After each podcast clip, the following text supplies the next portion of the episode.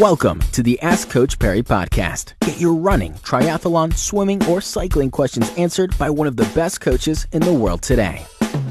This is it, the Ask Coach Parry podcast, the next edition. And uh, with me, Lindsay Parry. Lindsay, today's question comes in from Megan. Uh, she said, Hi, uh, Lindsay. I've listened to one of your podcasts from last year and I found it so helpful and motivating. Uh, I'm not quite a couch potato. She says she's exercised on and off over the years, but never managed to stick to much of a routine. Ever since she was a tot, she's watched the comrades uh, with her family, uh, always there on the road, cheering the runners on. So it's been her dream to run the comrades practically her whole life.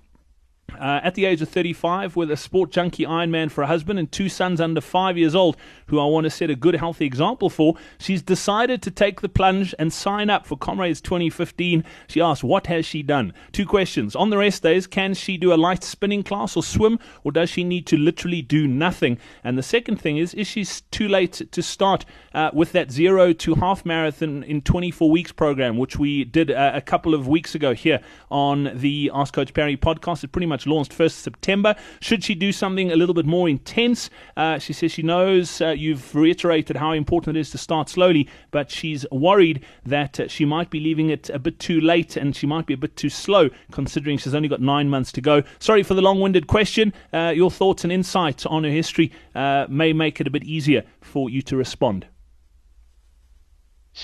Yeah, so I think the first question is the easiest one to address she can definitely do spinning class um, on one of those rest days. Uh, uh, I would still leave one day in the week where there isn't any pressure to do training. It's not just about letting your body recover. It's also just about having that one day in the week where you're not juggling things around having this run. So it's literally a, a rest for body and mind. Uh, of course, the on light you probably could do a light spin, um, even on your full rest day. But I prefer not to go there. So yes, you can take up some of the rest days, but always leave one. Uh, and then in answer to your next question, she kind of answered the question herself. And I feel often people ask questions hoping for a different answer to the one they know they're going to get. But the reality is that she needs to go build up slowly because she has only got nine months. And nine months sounds like an incredibly long time, but it's not a long time. So you want to spend as little time of that nine months missing training from being sick or injured. So your very slow, gradual build up will be the part, the way to give yourself the best consistency.